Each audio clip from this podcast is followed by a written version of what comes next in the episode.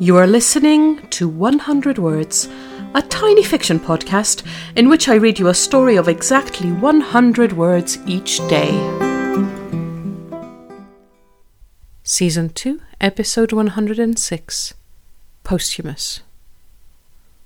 All through his life, he's imagined success coming his way.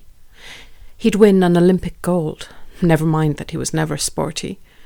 When it became obvious that that ship had sailed, he thought perhaps an Oscar would do, or a Nobel Prize.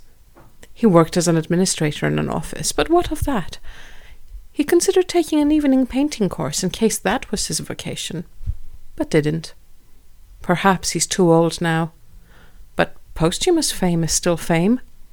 He settles down to wait for the district nurse, pen poised over paper, ready to write a masterpiece.